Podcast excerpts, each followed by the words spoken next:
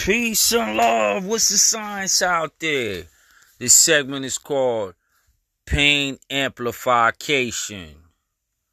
Pain Amplification. Pain is amplified. The idea of someone making your life harmful or holding you back in life. Somebody maliciously out to get you and won't give you resources to get ahead.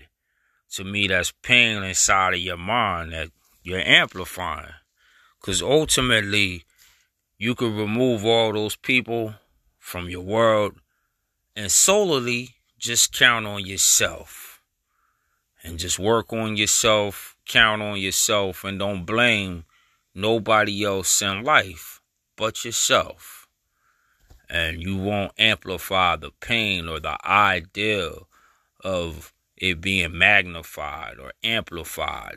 Nobody would be able to hurt you if you blamed everything on yourself. There wouldn't be no pain. So I usually have pain talks with people I know, which is cool. I appreciate everybody who shares their pain and frustration and worries and concerns with me. Cause that makes you you.